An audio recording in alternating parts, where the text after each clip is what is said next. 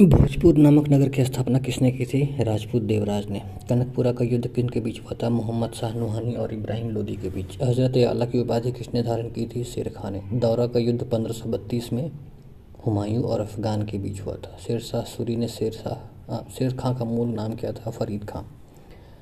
शेरशाह ने किस प्रथा का प्रथम बार प्रयोग किया था? पट्टा और कबूलियत की। शेरशाह ने राजस्व प्रणाली का जो नया विकसित रूप विकसित किया था, उसका नाम क्या था? जाप्ती प्रणाली।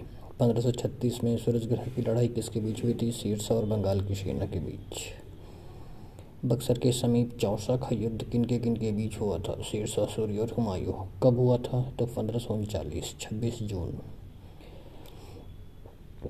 किस ग्रंथ के अनुसार शेरशाह ने पटना में एक दुर्ग का निर्माण कराया था तथा तो इस नगर को पुनः बिहार की राजधानी बनाया? तारीख दाऊदी। ठीक है।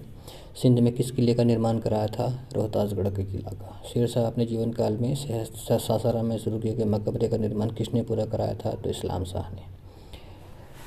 अफगान राज्य की स्थापना कर बिहार की किस जगह को अपना केंद्र बनाया गया? बिहार शरीफ को। पंद्रह सौ में मुगल सम्राट अकबर ने बिहार को मुगल साम्राज्य का प्रांत बनाकर किसे बंगाल का, बिहार का गवर्नर नियुक्त किया था? खान ए खाना मुनीम खान।